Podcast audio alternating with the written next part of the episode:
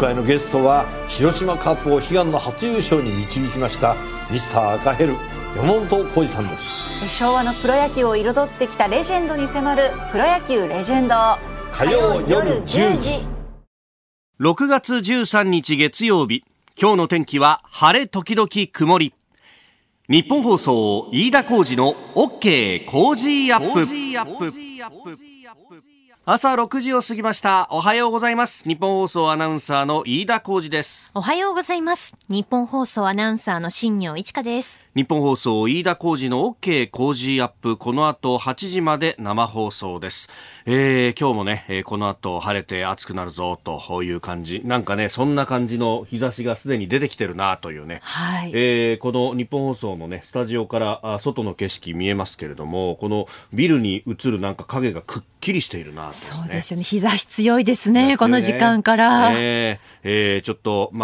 熱中症対策等々ね、きちっと行いながら今日も頑張っていきましょうね。この週末なんですけれども、金曜日ですね、放送が終わった後にちょっとひょんなことから用がありまして、横須賀に里帰りをしてまいりました。というのもずいぶん前、半年以上前なんだけど、日本放送の代表のメールアドレス、お客様相談というかね、こちらへどうぞみたいなアドレスがあって、そこにですね高校時代の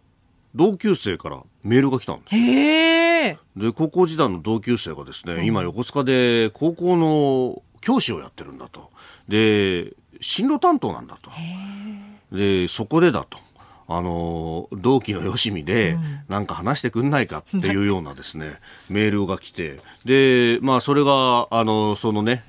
担当の部署からですね、飯田君こんなの来てるよなんつって、回ってきて、でそこから連絡を取り合ってですね、と言いながら、先方もそんなにね予算が潤沢にあるわけでもないしどうするっていうところで、じゃあ知り合いだし、俺も里帰りのなんかきっかけにもなるからじゃあ行くなんつって、でしばらくそのままほっぽっといたんですけども、そろそろどうだというスケジュールの調整の連絡が来てですね、それが先週の金曜日だったんですけど、じゃあ高校生たちの前で飯田さんが話したということですか。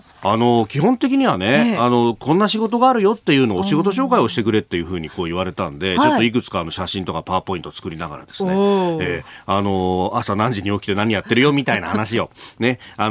大体そういうのは日本その採用のページに書いてあったりするんで、それをコピペすりゃいいやとかね軽く甘く見ていったんですけど、でも高校、しかもここ1年生が中心、ここ 1,2 年生が中心で、大体30人ぐらいが相手だったんですけど、高校生と話すなんていつぶりだろうっていうね、自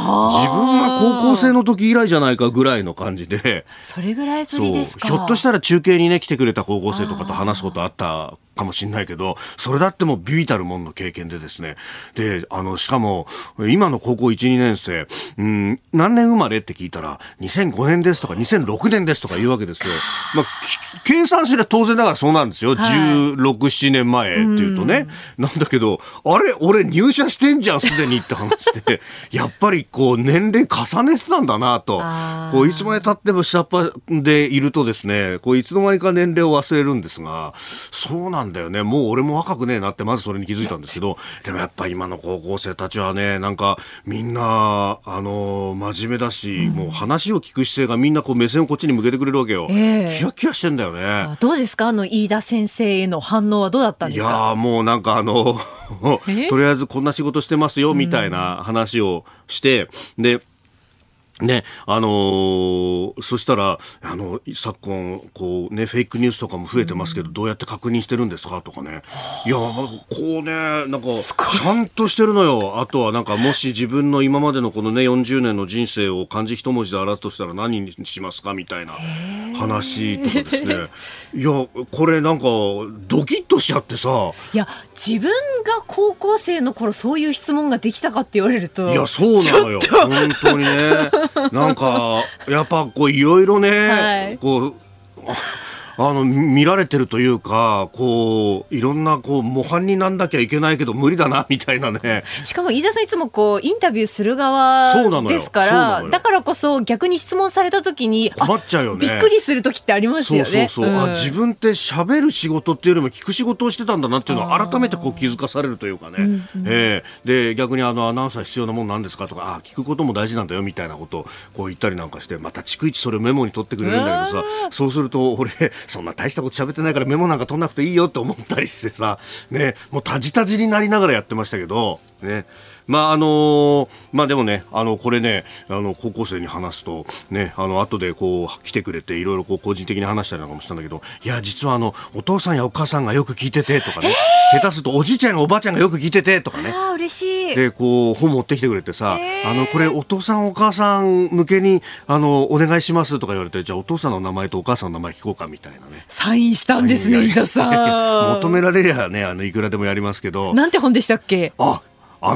新潮新書から出てるですね反権力は正義ですかっていう本なんですけれども、これが絶賛在庫いっぱいありますんで出来レースですよもうこれ本当高校生にとっては悪い見本にしかならねえよなっていうねところなんですが、よ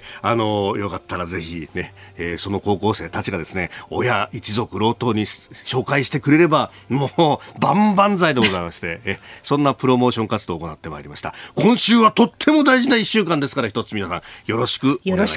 いします。メロンも当たります。後ほどご紹介いたします。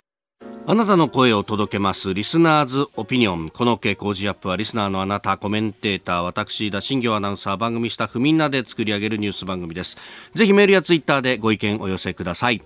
今週のCozyアップは日本復活のヒントがここに、Cozyビジネスウォッチ。ビジネスの視点から今のニュースについて深掘りしてまいります。今朝はこの後6時15分過ぎから、ロシアによるウクライナ侵略で供給不安や価格の高騰が伝えられるレアメタルパラジウムについて取り上げてまいります。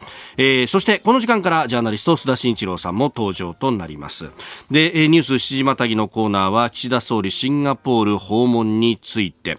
さらには通常国会は今週水曜15日会期末を迎えるというところ、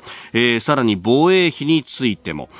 そして夏の節電要請について、さらにはアメリカ主導の経済圏構想 IPEF について非公式の閣僚級会合を開催というニュースも取り上げていきます。メールツイッターこちらです。メールアドレスは cozy@1242.com、 アルファベットすべて小文字で COZY で Cozy です。 cozy@1242.com、 ツイッターはハッシュタグ cozy1242、 ハッシュタグ cozy1242 です。今週はご意見をいただいた方の中から毎日抽選でお一人に JA 千葉緑館内飯岡メロン部会から飯岡の高見メロン2玉入りをプレゼントします。旭市飯岡地区は千葉県北東部に位置しており、温暖で風味豊かなメロンが育ちます。飯岡の高見メロンは多重で肉厚、肉質のしっかりとした日持ちのいいメロンです。食べ頃になりましたら冷蔵庫で2時間ほど冷やしていただくとより美味しくお召し上がりいただけます。この美味しい飯岡の高見メロンの営農センター飯岡直売所は6月16日木曜日から7月15日金曜日までを予定しております。皆様のご来場を生産者一同お待ちしております。よりどりみどり千葉みどりでおなじみの JA 千葉みどりは緑館内の新鮮で美味しい成果物やメロン、若潮牛カレーはイオンモール銚子内、農産物直売所緑の大地に豊富に揃っています。万全なコロナ対策で皆様のお越しをお待ちしております。収穫後美味しいメロンを厳選してお届けいたしますので、商品到着まで今しばらくお待ちください。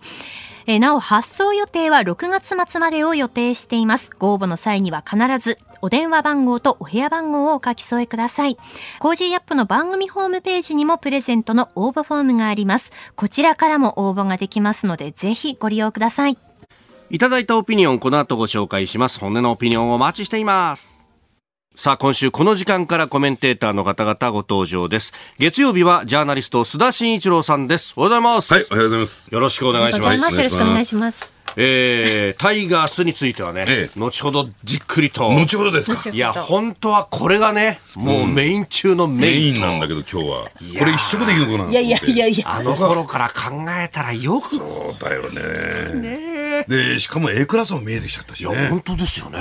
はやね、いやあやっぱり話し始めると止まらないですね。須田さんしかもデイリースポーツ持ってスタジオに入ってこられたんですね。しか持ってないっていう。しか持ってない。さて。今週は特別企画、日本復活のヒントはここにCozyビジネスウォッチということで、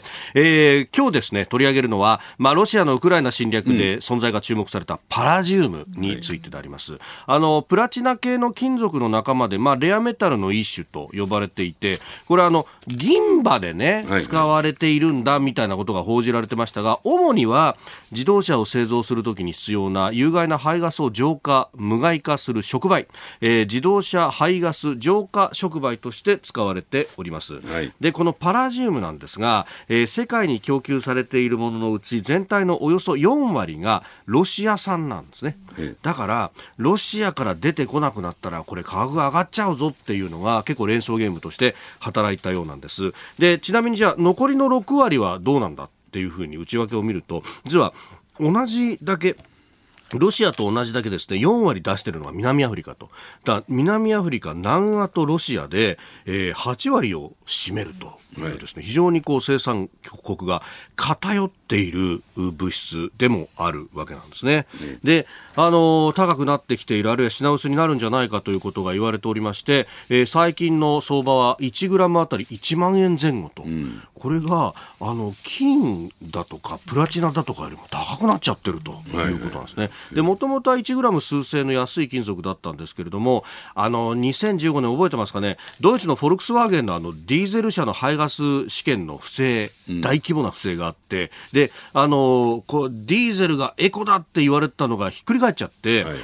ガソリン車の需要が増えた、そこから値上がりが始まったと言われております、うん、で今回の、ウクライナ情勢で供給不安が拍車がかかったということなんですが、これいつまで続くのか、日本のレアメタル研究の第一人者であります、うん、東京大学生産技術研究所所長の岡部徹さんにお話を伺ってまいりました。まずは日本の自動車業界についてパラジウムの供給不安どうなっていくのか、岡部さんの見解です。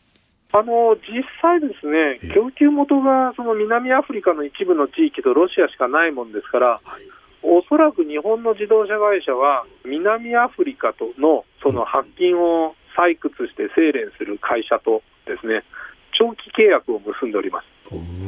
なぜかったら供給が止まったらもう立ち行かなくなりますからね、はい、だから値段は上がっていても、はい、値段が上がっては困りはするでしょうけど、調達という意味では長期契約で、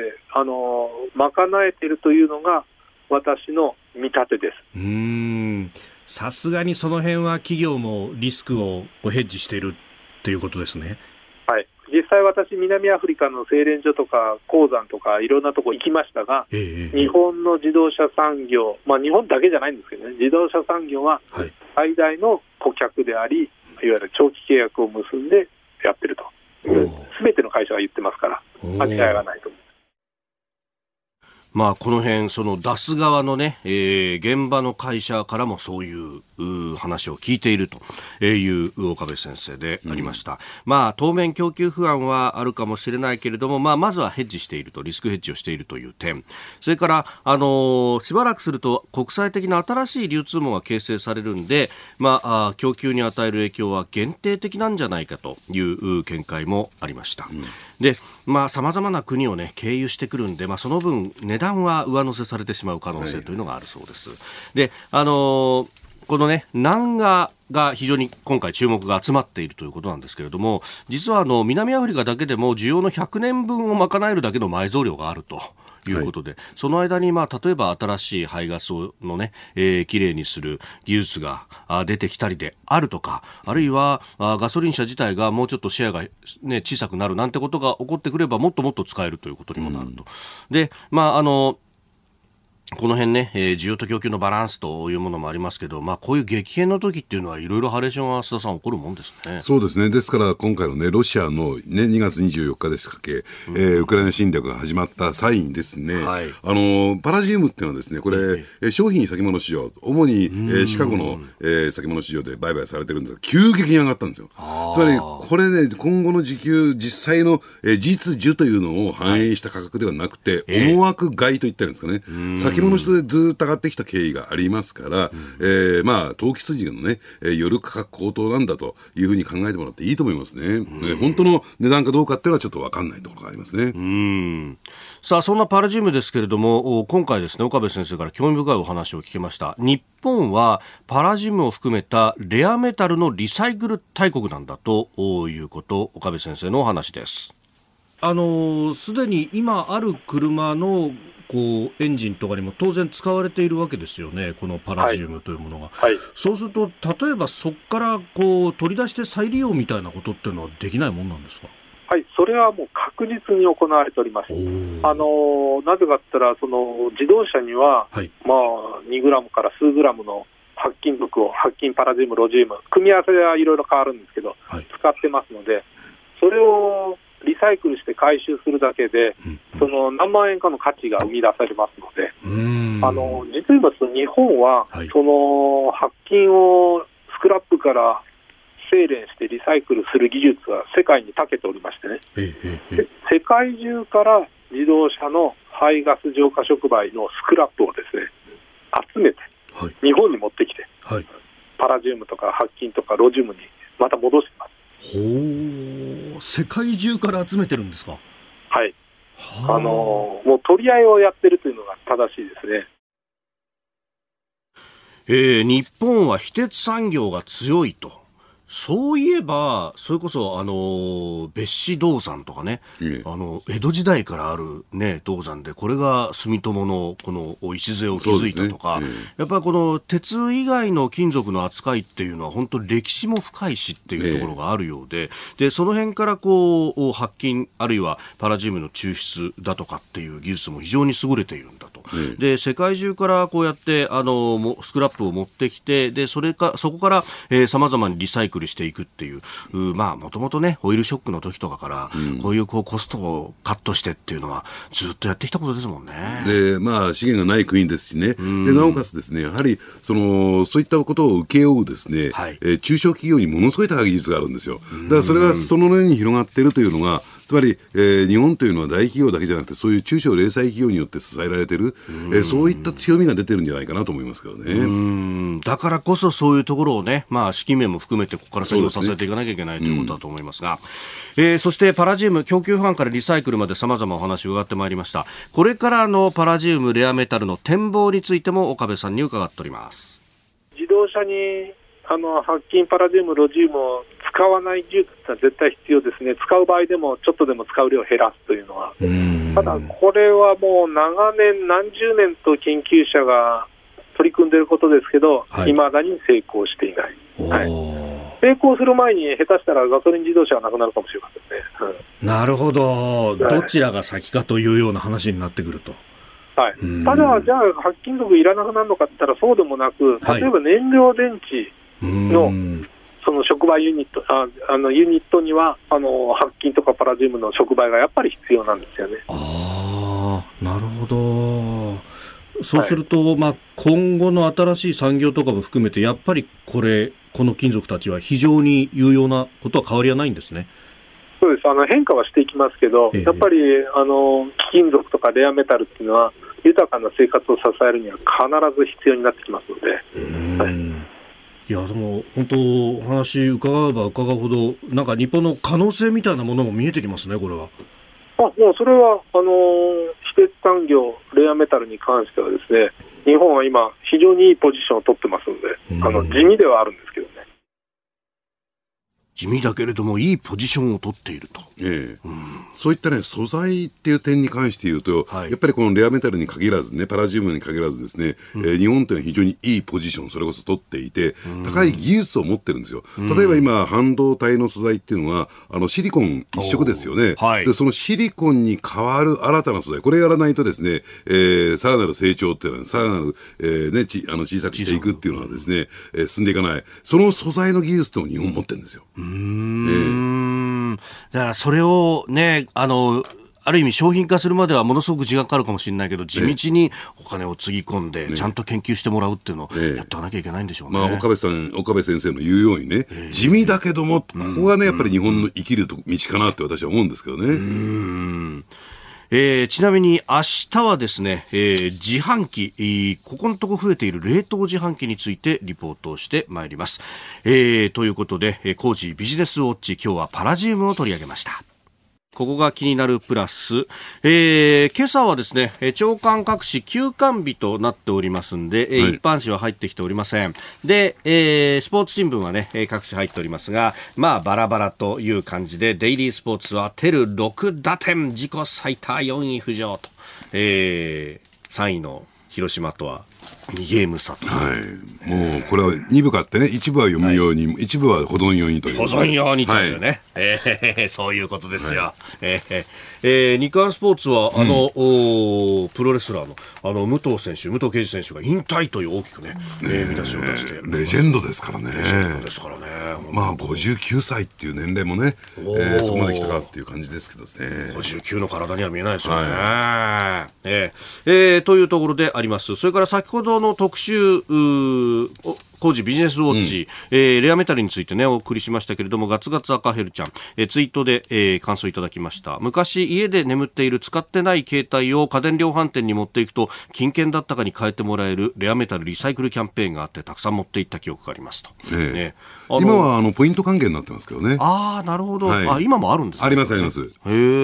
あそこからね、取り出した金属で金銀銅のメダルを作ったっていうのが去年のね、そうですね、東京オリンピックでありましたもんね、そして、まあ、今週そのビジネスウォッチとしてお送りしますけれども、気になるニュースといいますか、今週の予定をちょっと確認しておきますと、経済関係いろいろ予定がございます。まずはヨーロッパの中央銀行はね、9月の利上げっていうのを先日、の理事会で検討し発表しましたけれども、アメリカの FOMC 連邦公開市場委員会政策決定会合が14日から15日ということで、今週の半ばの大きなイベントになりそうです、それから16日17日は日本銀行日銀も金融政策決定会合を開くと、週末に向けてということになりますが、これアメリカ、この間インフレ率が 8.6% というふうに、ね、出てましたけれども、まあ、尋常じゃない物価上昇率ですからね。まあ、その辺受けて、まあ、これね 0.5% 普通だったら 0.25% の利上げだったのをまあ2倍にしてジャンプアップさせるっていうのが、さらに 0.75% 一気にやんじゃないかみたいな話まで出てきてますね。ただね、FRB の場合はですね、市場との対話っていうのを非常に重視しますから、これまで非常に良好にそこは進んできたんですよ。だから、大きなショックがないようにですね、進んできたわけなんですけれども、そういった意味で言うとちょっとサプライズっていうねところを取ってくるかどうかというのは、どうなのかな、微妙なところじゃないかなと思いますけどね。そうすると、まあ、大方予想通り 0.5 の利上げを続けるぞという感じでアナウンスが出る、まあ、そのあたりについてもマーケットも、為替のマーケットもですね、織り込み済みということではないかなと思いますけどね。まあ、その辺を睨みながら今週こうどう動いていくか、まあ、日本の日銀に関しては早々政策変更というのはこれ選挙の前でもあるし、なかなかなさそうですかね。で加えてやっぱりマイルドな、ね、2% の物価上昇率という点ではですね、まだそこまで到達してませんからね。いわゆる、生鮮食料品エネルギー価格を除いた、コアコア CPI と言われているものについては、まだ 1% 以下というのが実情ですから、まだ政策変更するようなタイミングではないと思いますね。ここが気になるプラスをお送りしました。お聞きの配信プログラムは日本放送飯田浩司の OK コージーアップの再編集版です。ポッドキャスト YouTube でお聞きのあなた、通勤や移動中に最新ニュースを押さえておきたい方、放送内容を少しでも早く知りたい方、スマホやパソコンからラジコのタイムフリー機能でお聞きいただくと、放送中であれば追っかけ再生も可能ですし、放送後でも好きな時間に番組のコンテンツを自分で選んでお聞きいただけます。毎朝6時の生放送では登場するコメンテーターの最近の活動はもちろん、たっぷりとニュース解説をお送りしています。レギュラーコメンテーターに加えて専門家と随時つないで掘り下げてお送りしています。日本放送のエリア内でお聞きの皆さん、ラジコのタイムフリーでチェックしてください。ツイッターでは最新情報を発信中。ぜひフォローして番組にご参加ください。あなたと一緒にニュースを考える飯田浩司の OK Cozyアップ、コメンテーターの方々と7時をまたいでニュースを掘り下げてまいります。ニュース7時またぎ、今朝のコメンテーターはジャーナリスト須田慎一郎さんです。引き続きよろしくお願いします。はい、お願いします。お願いします。まず為替、お伝えしておきましょう。円相場は1ドル134円40銭付近での取引となっております。あっという間に135円を睨むような、ね、展開になってきましたね。まあ、加えて135円をめぐる攻防だというふうに考えてもらっていいと思いますよね。やっぱり先物の世界ではね、はい、これを突破させるためにですね、どんどん売りが膨らんでるというのが、実態ですから、その綱引き、はい、ですから口先介入はやったけれども、さあここで実態にね、実際に、球を打つのかどうかっていうところが一つ注目ポイントかなと思いますけどね。経済についての、ね、お話、この後もまたお話ししていただきます。ではまずは7時またぎ取り上げるニュース、こちらです。岸田総理大臣、シンガポールで平和のための岸田ビジョンを発表。岸田総理大臣は10日夜にシンガポールで開催されたアジア安全保障会議で基調講演を行い、防衛力強化など5つの柱からなる平和のための岸田ビジョンを打ち出しました。また、自由で開かれたインド太平洋を実現するための新たな計画を来年の春までに示すとも表明しております。アジア、ヨーロッパ、それからアメリカ、各地の防衛担当閣僚が安全保障の課題を話し合うというアジア安全保障会議、シャングリラダイアログ、今回は岸田総理大臣も参加しました。はい、でやはりですね、はい、この参加にも前提としてね、先に閣議決定された、骨太の方針2022ですか、はい、中にね、これはね、政府内で大きな綱引きがあったんだけれども、結果的に台湾という文言が盛り込まれましたよね。はい、で、これは実を言うと外務省は大反対だったんですよ。島を意味する島嶼という言葉でお茶を濁そうとしたんだけれども、それじゃもうダメだということで、自民党内の議論で、言ってみれば台湾という文言が盛り込まれた。私はね、来年の予算編成をしていくにあたってこの文言が盛り込まれたということは大きなメッセージをね、出したことになるんじゃないかなと。それを受けてのこのシャングレラ会合ですからね。要するに日本の立ち位置、日本のですね、これからの向き合い方っていうのがですね、明確になってきた、鮮明になってきたんじゃないかなと思いますね。このね、予算編成の指針というものでも、重要な政策についてね、その財政規律だとかっていうのを妨げるものではないというような文言が入った。それに重ねて台湾というものもキーワードとして入ってくるとなると、じゃあどこに使うんだっていうのがちょっとおぼろげながら見えてきますもんね。そうですね。ですから、GDP 対比 2% の防衛をさんも、さることながらですね、その実現は、5年以内、5年もっと早くやるべきなんだけども、そういったですね、スパンでやっていく、短いスパンでやっていくと。で、加えてここにも出てきたようにですね、海上インフラの、整備ということで、巡視船の供与やなんかね、でこの巡視船ね、コーストガードの分野というのは、日本はですね、これ、防衛予算に入ってませんけども、国によってはその扱い方違いますからね。で、そういった点で言うと、いきなりその軍事支援というのはね、ハードルは相当高いですけれども、こういったですね、海上警備のところで、日本としてやるべきことをこれからやっていきますよということをですね、示したっていうのは良かったんじゃないかなと思いますね。もともとね、この、ある意味の海洋法の執行機関、日本の場合は海上保安庁、アメリカの場合はコーストガードでありますが、この辺アジア各国への支援って結構いろいろ海上保安庁もともとやってるんですよね。そうなんですね。ですから例えばね、ベトナムに対する巡視船の、大型巡視船の供与であるとか、積極的にやってきた。で、それはやっぱり求めている国が多いんですよ。そういった支援をね。ですからそういったニーズがあるんだから、それにきちんと応えていくというのもね、アジアのリーダーとしての日本の役割ではないかなと私は思いますね。いや実はあれ新業アナウンサーと2人で取材に行ったこともあったりとかしてね。あ、そうでしたね。オンラインで研修みたいなことをね、されていましたよね。このコロナ禍だとなかなか人が行ってっていうのができないからオンラインでやるんだということで、そうなんですね。逮捕術だとか、その辺っていうのをね、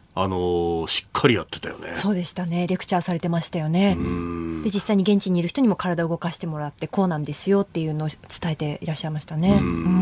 やっぱりもともと軍がやってたところが多かったりとかするとね、そうですね。先ほど須田さんから指摘ありましたけど、いろんなこう組織出自があるという中で、やっぱり軍出身のこう海上保安機関とかだと武器を取り出すタイミングがものすごく早いそうです。そうですもうとりあえずこの火器で、抑え込んじゃえばいいだろみたいな風になるんだけど、やっぱそうすると警察権の乱用みたいなところで国際的には圧力になっちゃうみたいなところがあるんですね。まあ、特にですね、東南アジアエリアって、相当無法地帯といったんですかね、海賊的な行為といったんですか、グループが多いんですよ。だからそういった意味で言うと、むしろですね、その武器の取り出しが遅いとですね、自らの命を失うことになりますからね。だから早くなってくるんだろうと思いますし、で加えてですね、今回の、岸田総理の、方向性というのはですね、経済安全保障、この分野、特にサプライチェーンね、という問題についてもですね、積極的に日本はリーダーシップを取ってやっていきますよという方向性が示された。ですから実際の、軍事的なことに加えて、その経済的安全保障ということでもね、日本は大きな役割を果たしていこうという方向性を示したということ、これが例の、また今日もね、後で話をしますけれども、IPEF の問題にもリンクしてくる話です。インド太平洋経済枠組み、確かにサプライチェーンの話をすると、まずは日本企業なども中国が念頭に中国から出ていくプラスワンという話になってきます。プラスワンプラス、そうするとこの東南アジア ASEAN 各国っていうのが、第1第2候補に必ず上がってきますもんね。そうなんですね。ですからサプライチェーンの再構築っていう点でもですね、やはりその、安全性を確保してクリーンなネットはクリーンな、商品を作っていくためにもですね、さあどっちの陣営つくんですかと、これはあからさまには言わないにしてもですね、東南アジア各国に対してですね、問うと問いかけをするというところになっていくんだろうと思いますね。そこら辺中国とのこう間合いが各国によっていろいろあるというところで、あからさまにはなかなか言えないというのはその辺の需要もありますか。そうですね。ただそれは近い将来というかね、IPEF に入ること自体がもうその気色鮮明にするという意味合いを持ちますから、もうあれは明らかに対中包囲網以外の何もでもないですからね、その、経済安全保障の分野で言えばね。だからそういった点で言うとですね、さあどっちのその陣営に組みにするのか、入ってくるのかというのは遠からず決めなきゃならないことだと思いますね。さあ、アジア安全保障会議シンガポールダイアログについてでありますが、これ岸田総理がね、出席して岸田ビジョンというものを出したという話をいたしました。そこから経済安全保障等々の話がありました。で、他方リアルな安全保障の方に関しては岸防衛大臣も出席をして、そして国防大臣会合等々も行っているということです。この辺リアルの部分っていうのはもうガチンコということになってきますか。そうですね。ですからね、ロシア軍と中国軍のですね、爆撃機の共同飛行に関してね、クレームをつけて、さあ中国サイドはね、どういった反応あるいは反論をしてくるのかなと思って、意外にですねおとなしかったなっていう、それは意外だったなと思いますけどね。なるほど。今回おとなしかったですか。この魏鳳和という国務委員兼、国防大臣が、来たというところで、台湾についてなどなど、一方的な、ね、現状変更はやめろと日本側は当然言いで、中国側はというと、台湾に手を出してきたらみたいな話は、いろいろしてるようですけれども、だからそういった意味で言うとね、どうなんでしょうね。ロシアによる、ね、ウクライナ侵攻が始まって以降ですね、その台湾をめぐるですね、そのレッドラインといったんですか、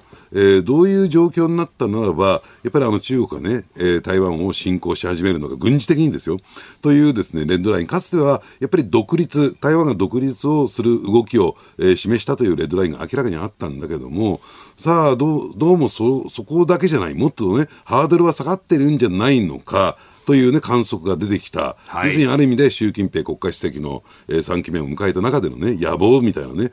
ところもある、うんまあ、そう遺産作りみたいなのもあるかもしれないし、うんね、でそうするとやっぱりその新たな、ねそのレッドラインという模索というのがやっぱりこれから始まっていくんだろうなと思いますね。おこれ、ね、あの会議に先立ってアメリカとの間で米中の国防大臣会談もありました、はいまあ、そこで中国側が特に気にしていたのは台湾に対する武器供与ですよね、うん、でこれその後またさらなる武器供与が発表されたりなんかしてますよね、はいはい、アメリカとしては、まあ、ここはやっとかなきゃなんないっていうこれはウクライナを見ながらってことになりますか。そうですね、で加えてですねやっぱり武器供与をすると同時に、うん、じゃあ台湾有事台湾海峡有事といったんですかね、うん、に対して米軍が、どういうね、まあ関与の仕方をしてくるのかコミットメントをしてくるのかという点ではですね、まあ、意図的なというか出来レースのバイデン大統領の出現なんかもあってはい、でかなり強い牽制を行ったでただですね、まあまあ、言わないことが今現状アメリカの基本方針なんだよって言いつつですねきちんと明言し始めちゃってるんですね。で加えて今度ね意外と日本ではあまり大きく報道されてないんだけども、うん、自衛隊の、まあ制服組といったんですか、はい、の台湾派遣であるとかでこれについてもですね台湾サイド失礼中国サイドはものすごく反応してる強く反応してるんですよ、うんうんうんうん、その米中間、米日間日米間でですねどういう、今後ですね動きを示してくるのかっていうところで、中国サイドもですね非常に神経質になってると思いますね。あれ産経がスクープで報じてましたけれども、まあ、今は制服組の、まあ、小歩クラス、まあ、昔でいうところの少々クラスが退官した後にこの台湾の、まあ、日本の代表施設に行くと、まあ、台湾協会に出向の形で行くということをやってましたけども、防衛省のまあ背広組からそれを出すように変えることを検討というのが出ましたよね、うん、これ、まあ、背広組でっていうのはまあ一つ微妙に半歩踏み出すみたいな感じもあるかもしれませんけれども、はいはいうん、やっぱメッセージとしては大きいそうですね。ですから、その辺のね関係性の強化というところまあ、連携と言ってもいいのかな、そういうところに対してですねやっぱり相当な強い警戒感が出てるんだろうなと思いますね。まあ、これでも何かあった時にはそこを現場レベルで現役レベルで連携しておかないといけないことは多いですもんね。特にそうですね、ですから実際上ね、こうなったらこうやりますっていうのねある種シミュレーション的な、動きを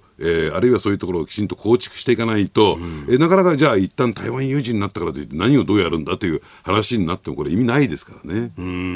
いきなりそこで初対面の、ね、制服同士がっていうとなかなかリレーションも取りづらいところありますもんね、ただちょっとねきちんと念頭に入れといておかなきゃいけないのはその一方で米中はきちんと制服組の間で軍トップの間でホットラインがあるってことですよ。何か問題が起こったときに、すぐ連絡を取り合うだから、まあ言っても不測の事態が起こらないようなねそういう関係構築が出ている中での、緊張関係の、まあ、上昇というところですからそういうある種のですよ改革をつくのセーフティーネットがある、はい、じゃあ日本もね、やっぱりそういった関係っていうのをちゃんと作っていく必要があるんではないかなと思いますけどね。ホットラインずっと日本は求めてますけれども棚上げになり続けてますもんね、この話ってね。だからそれがなぜ棚上げになってるのかある意味でね、それはね米中でやってるからいいんだというような、日本軽視なのか、じゃあなぜ日本は軽視されなきゃならないのかっていうところもですねやっぱりそれは立ち返って考えてみるべきだろうと思いますけどね、ニュース七島滝でした。個人事業主の皆さん毎月のキャッシュフローにお困りじゃないですか。セゾンプラチナビジネスアメックスカードなら最長56日の支払い猶予で余裕を持ったキャッシュフロー、さまざまな支払いを一元管理して業務を効率化。さあビジネスを後押しする一枚をセゾンプラチナビジネスアメックスカード。おはようニュースネットワーク、今朝のコメンテーターはジャーナリストの須田慎一郎さん。取り上げるニュースはこちらです。通常国会15日会期末、政府提出法案すべて成立へ。通常国会は今週水曜日15日に会期末を迎えます。政府が今国会に提出した61の法案はすべて成立する見通しで、国会閉会後は夏の参院選へと向かいます。その参院選、正式決定はまだ先ですが、見解言われているのは今月22日に公示され、来月10日に投開票の見通しというふうになります。もともとですね、7月に参議院選挙があるということが、大前提でしたからね、ですから提出する法案も絞りに絞り込んでですね、61市という、もっと法案提出して仕事しろよって言いたくなるぐらいの数の少ないものだった、安全運転に徹したということで、これはすべて成立するのは当然だったわけですね、ただそれに対してですね、野党が存在感をきちんと示したのかどうなのかというところが問題になってくるんですけれども、私ね思いますに最後の最後で出した、岸田内閣と細田衆院議長の不信任案というのがですね、今の野党の置かれている状況中でもですね、岸田内閣不信任案で野党の中からね、脱落組が出てきたっていうのがちょっと今国会をですね一番大きく象徴したことになるんじゃないかなと思いますね。脱落組、維新とそれから国民民主党は、不信任案に反対に回り、そして、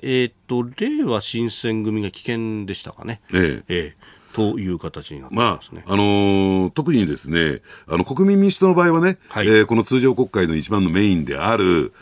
予算案に賛成している以上ですね、不信任案に賛成に回るってのはこれ矛盾しちゃいますからね、理屈が通りませんから、そこはそうなんでしょうし、でただですね、だから両方、言ってみれば野党のね、提出というのがやっぱりどうなんでしょう、参院選を強く意識した対決姿勢、特に立憲民主党にとってですね、決戦をあらわにするためだけのものだったのかなと思いますけども、ただですね、それ以外に実を言うと大きな効果あったんですよ。これ大きな効果があった、どうしたかというと、このね、採決の日というのが、憲法審査会の当日だったんですね。毎週木曜日に、定例でやってた、6月9日木曜日ですね、最後の憲法審査会で、今憲法審査会ではですね、国民投票法のですね、巡ってのその議論をやってる真っ最中でしてね、やっぱりこれ一定程度の方向性を出して、今国会で決着させておかないと、憲法改正のスケジュールに大きな影響を与えるんですよ。だからその最後の、会議がですね、審査会がですね、なくなったっていうことは、これ会見スケジュールに向けてですね、大きなダメージを与えるという点ではですね、立憲民主党、なんですね、結果論かもしれないけども、一矢報いたのかなと思いますけどね。なるほど。もともと憲法審査会は毎週木曜日に行われるというのがこれ定例になっていた、でこの不信任案が提出されると最優先でそれをこう、採決するということになるから、他のものが全部止まる、で6月15日水曜日が会期末だから、今回9日が最後と、なるほど、そう考えるとよくできてるんですね。そういう意味で言うと木曜日っていうのはまた微妙な日でしてね、何かというと、週刊文春の発売日なんですよ、首都圏なんかにおいてはね、で要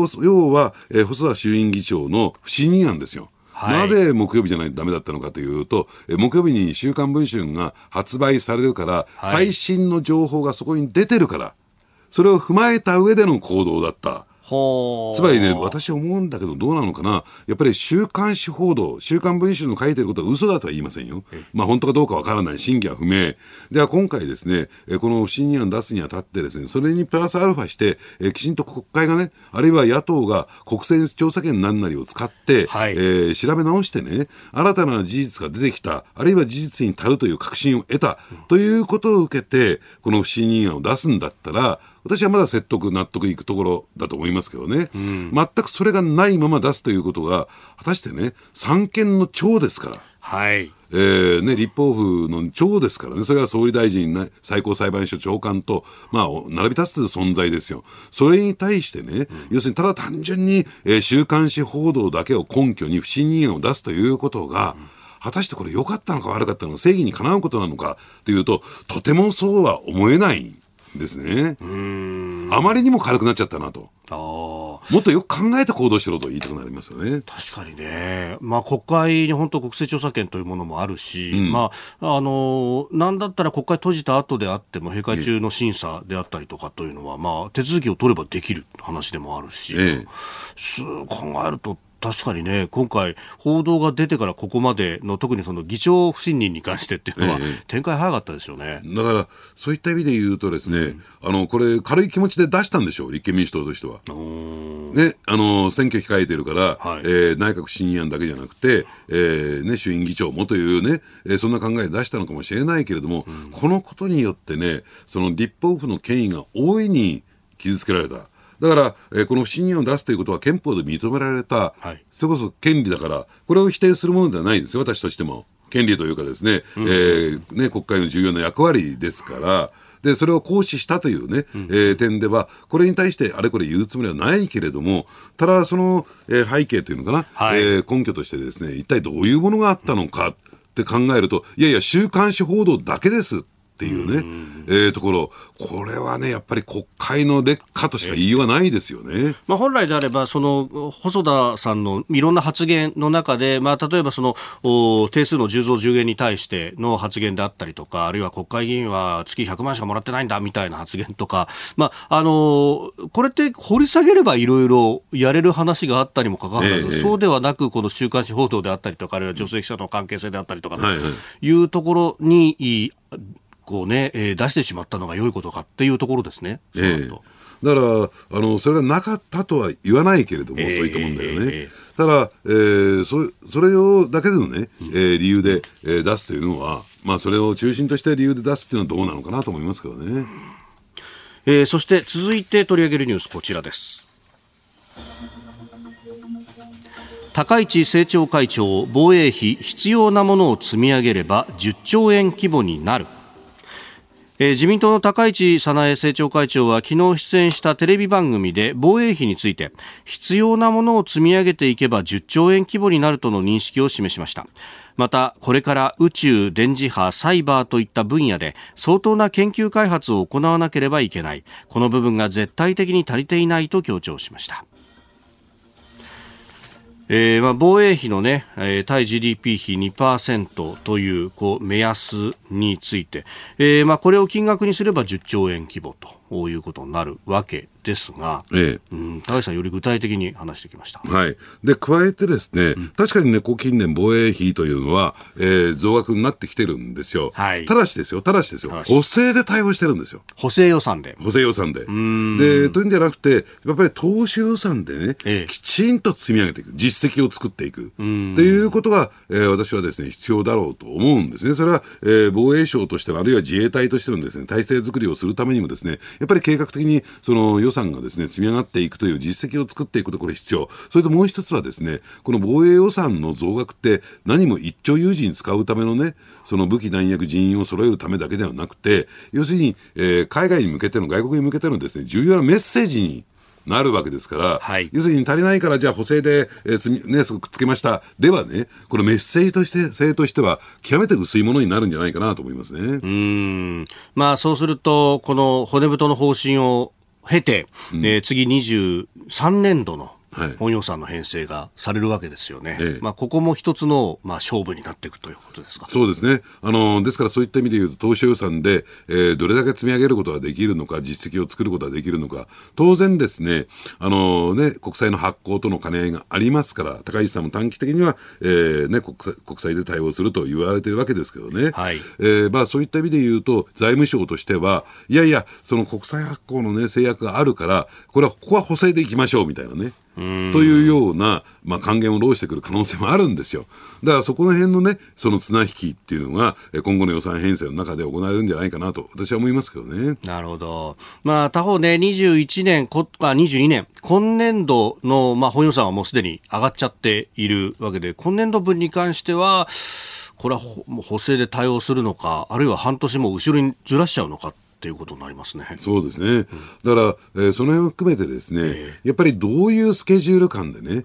増額していくのかっていうところを示してもらいたいなと。そして高市さんが言われている短期的にこのことは重要なんですよ、はい、どういうことかというと、ここ最近行われている議論の中でね、じゃあいいよと、必要なところに予算をつけていくのはいいけれども、要するにじゃあその財源どうする、財源論というのがおそらくね、今日あたりからいろんなところから出てくるはずなんですよ、ね、今日あたりから、で財務省はもう密かにね、増税というスケジュール感を考えてますよ、はい、はっきり申し上げて、その根拠もあるしね、うん、でその一方でやっぱりね、経済を大きくしていきましょうと、うん、成長させて税収増を図るんだというね、やっぱり議論もしっかりしていくべきだと思いますけどね。これ円安に触れただけでね、税収が増えてなんていう話にもね、なってきてますもんね、はいはい、ここで番組からのお知らせです。今週のコージーはこの特別企画です。日本復活のヒントがここに、コージービジネスウォッチ。ウクライナ情勢、コロナ禍、物流の混乱、もうビジネスの常識が激変しております。そんな中、身近なところで意外な影響が予想される業界や、ピンチをチャンスに変えるべく奮闘している方々を取材。復活のヒントにまさにロックオンであります。そしてマーベリックなコメンテーターの方々は6時台前半からの登場です。今日はジャーナリストで台東区のトップガンこと須田慎一郎さんと一緒にお送りしております。台東区のトップガン、引退間際ですからね、その気持ちがよーくわかりますからね。何を言ってるんですか、はい、まだまだここからですよ。頑張りましょう。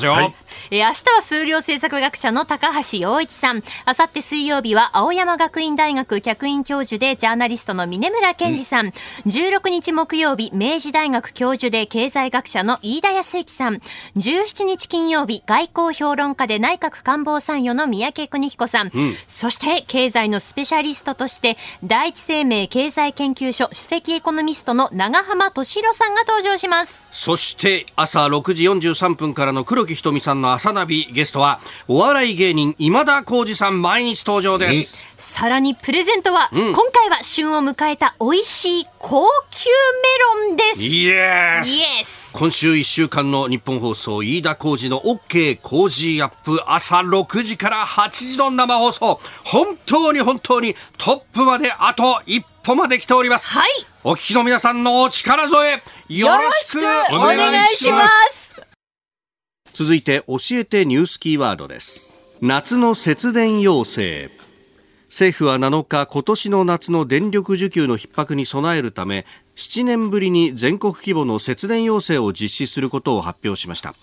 また、火力発電所の突発的な停止を防ぐために点検を強化するなど対応を急ぎます。家庭や企業に対し数値目標付きまでは求めないものの、全国10ある電力管内全てに対して節電要請を行うと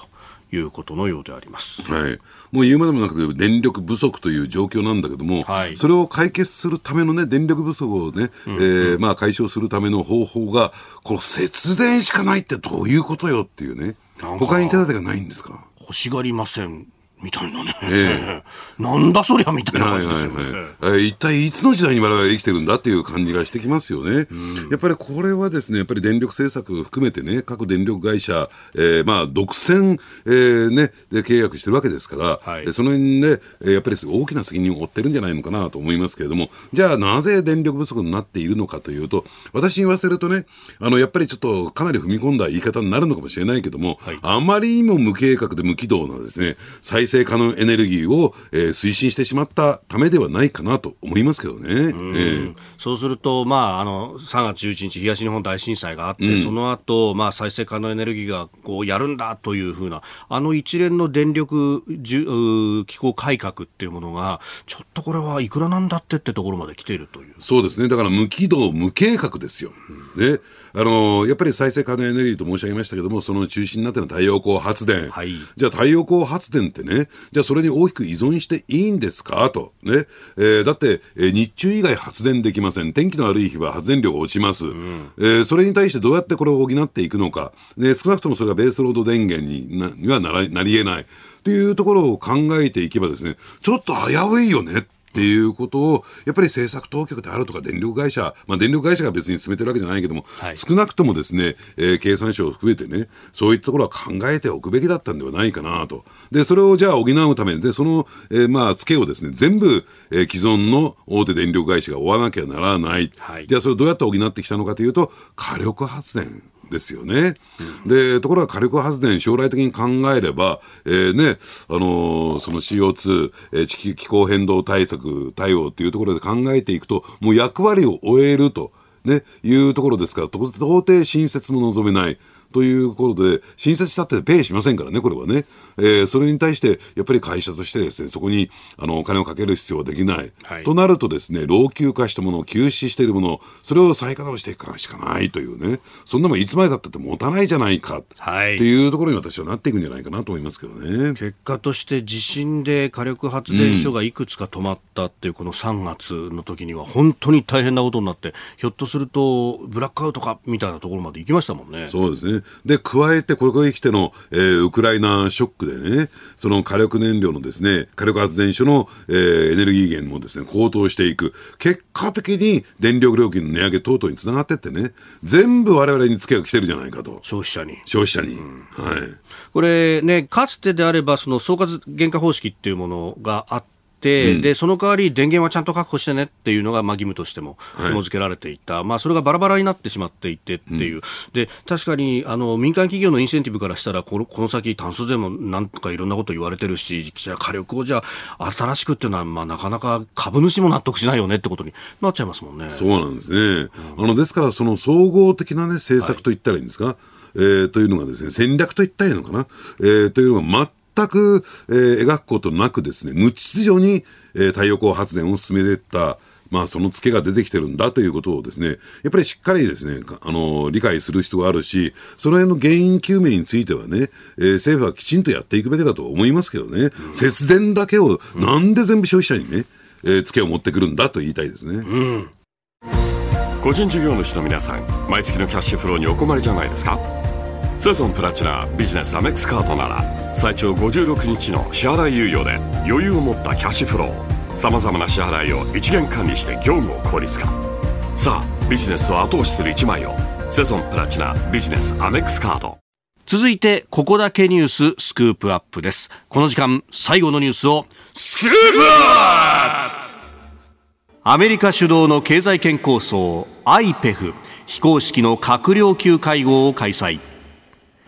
アメリカ通商代表部 USTR は11日、アメリカ主導の経済圏構想インド太平洋経済枠組み IPEF の非公式閣僚級会合を開催したと発表しました。会合には日本を含め参加表明した全14カ国が出席、貿易分野の交渉目標について意見交換し、早期実現に向けて議論を加速させることで一致しました。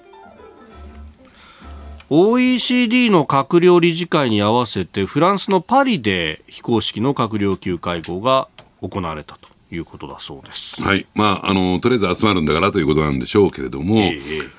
やっぱりね、この IPEF の持つ意味合いといったらいいんですかね、なかなかね、日本では正しく報道されていないんだけれども、はい、やはり、それを見ていくとですね、やっぱりデジタル、ハイテク、通信、こういったところがですね、一番の肝になってくるのかなということが、徐々に明らかになってきた。ですからね、この、言ってる IPEF がですね、対中包囲網であることは、間違いないというかですね、それは中国側の反応を見ていれば鮮明なんですよ、はい、相当な警戒感、相当な牽制をしている。でなおかつですね、これは、政府あるいは共産党の要人ではないけれども、中国サイドのですね、実力があるというか発信力のあるエコノミストがですね、こうなったら、うん、TSMC を実力で奪い取るまでだみたいな発言が出てきたり、そうですね、台湾のね、で、まあ、TSMC って今飯田さん言われたようにですね、台湾の、その、まあ、半導体メーカー世界のトップレベルというところなんだけども、まあ、それ言っちゃったらね、中国サイドが何に困ってるのかバレちゃいますよみたいな話なんだけれども、はい、要はそういうことなんですよ。要するに、中国を排除して言ってみればですね、そのサプライチェーンを構築、その中の中心になっているのは半導体であり、その半導体、最先端の半導体を使わなきゃならないのは通信だとかデジタルの分野ですよと、これについてはですね、中国勢を排除していこうというのがこの TSMC の本来の狙いなして、IPEF のですね、本来の狙いなんだということをですね、やっぱり理解すべきだと思いますけどね。うーん、まあ、当然ね、この枠組みの中にその TSMC がある台湾というものが、まあ、視野には入ってくるけれども、この発足の時には台湾を入れるというのはその方針を取らなかった、はい、サリバン大統領補佐官は明確にこれを否定した、はい、で別の枠組みを作るんだと、米対韓でということですけれども、まあ、この辺は一体運用になってくるんですかね。そうですね、ですからね、まあ、これあまりにも刺激させるっていうのも得策ではないということで、まあ、アメリカお得意の曖昧戦略という形を、うん、私は取ってるんだろうなと、思いますけどね。で加えてですね、そう考えていくと、これなんかもアメリカサイドに取材して国務省なんかのある高官に言わせればね、はい、こういうことなんですよ。これから、6G の時代へシフトしていく中で、グローバルで最先端の技術を持つアメリカ陣営を選ぶのか、それとも、ローカルで、ローテクな中国陣営を選ぶのか、別に私たちは強制しないと、選ぶのは各国だというね、そういう言いっぷりなんですよ。でそう考えると、もう選択肢は決まってるんではないかなと。で確かにね、半導体という点では、中国だってね、その製造するね、半導体を作るという能力はあと5年も6年もすればですね、今の、まあ、アメリカの水準に追いついてくるのかもしれない、 TSMC の水準に追いついてくるでしょう。まあ、その間にもっと先行っちゃいますけどね。ただ問題なのは何かというと、その半導体っていうのは今ファンドリーという製造だけじゃなくて設計が大事なんですよ。でこの設計技術が圧倒的に中国では欠けるんですよ。だから作る能力はあるけども設計する能力がない、この穴埋めというのは、ね、短期間では、身につかないで、身についたとしてもですね、OS 含めてね、はい、やっぱり西側のそのパテントといったらいいんですかね、を使っていかざるを得ない、それは認められないでしょうから、うんうんうん、新しいものを作らなきゃならないという点で考えるとね、もう見通しが全く効かないんじゃないかなと思いますけどね。台湾で相当 TSMC は投資をしているということをやってますよね。まあ、もちろんアメリカ国内にもやってますけれども、これ台湾としてもここをこう虎の子というかにしてアメリカを引き込むっていうのはこう戦略としてあるようですね。そうですね、ですからそこだからどっちかの陣営しか選べないんですよ。だから半導体に関してはですね、今これからアメリカが要求してくるのはそれを安全なものであるっていうね、認証認めるの証明ね、を半導体チップ一つ一つに求めてくる。でそこでもし仮にね、情報漏洩であるとかハッキングが起こったとすると、それを製造した会社の責任になるわけですよ、はい、損害賠償責任になってくるわけですよ。それは怖い話ですから、ですから、まあ、中国本土で作ったりとか中国メーカーに依頼するなんてことはありえない話なんですよね。まあ、このハイテクの分野ではもうすでにそうやって二極分化が進んでもいるし、まあ、じゃあ日本はどっちにって言ったら当然ながらアメリカ側につく以外に方法ないですもんね。でそれを使わなければ完成品の、ね、生産もできない。でこれから本格的な IoT インターネットオブシングスの時代を迎えていく中で、要するに、家電製品だってなんだって全部インターネットに もちろん自動車もそうですけどね、はい、接続するわけですよね。それが全て先ほど申し上げた認証を求められたとするならば、もう、怖くて、中国本土で作ったチップであるとか、あるいは中国メーカーが作ったものなんていうのは使えなくなってきますよね。だから、TSMC だってアメリカで作ったり、あるいは、日本の熊本で作ったりしないと、要するにそれは扱ってもらえないという状況になるわけなんですね。IPEF の話から、まあ、半導体についてというところをお話しいただきました。このコーナー含めてポッドキャスト、YouTube、ラジコタイムフリーでも配信していきます。詳しくは番組ホームページをご覧ください。どこらショッピング、飯田浩司です。新業一華です。さあ皆さん、今日は皆さんにとってとっておきの番組のお知らせです。メモのご用意を。忙しい平日の朝、最新のニュースをチェックして詳しい解説も聞けたらな、そんな番組ないかな、そう思ったことありますよね。実はあるんです。安心ブランド、日本放送有楽町のラジオ局なんですけど、ここが作っているラジオ番組、飯田浩司の OK コージーアップです。でもお高いんでしょ。なんと今なら無料でお聞きいただけます。面倒な登録などは一切ありません。これだけ値段が上がっていくこのご時世に無料は嬉しいですよね。さらにお得なタイムサービスもあるんです。さらにそうなんです。特に6月13日の週にお聞きのあなた、そう、そこのあなた、千葉の高級メロンが当たるダブルチャンスもあります。無料な上にメロン、はい、いやー、それは聞き逃せませんね。そしてさらに東京を中心とした首都圏1都3県エリアでお聞きのあなた、そこのあなたには特に耳寄りの情報というかお願いです。何ですかそれは。東京、神奈川、千葉、埼玉、首都圏1都3県にお住まいの方で何らかのラジオに関するリサーチが届いているという方、うん、細かいことは割愛させていただきますが、はい、飯田浩司の OK コージーアップは日本放送で平日朝6時から8時に放送です。そうなんです。いつもはポッドキャストで聞いても YouTube で聞いていても素直に番組を聞いたと、お伝えください。 AM1242 や FM93 で平日朝6時から8時に2時間がっつり聞いているのと同じことですから、そうお伝えいただければと思います。ここで大事なことなのでもう一度、飯田浩司の OK コージーアップは日本放送で平日朝6時から8時に放送です。メロンも当たります。当たります。さあ、どっこらショッピング、改めてメモのご用意を。宛先はこちらです。日本放送平日朝6時 OK コージーアップ、よろしくお願いします。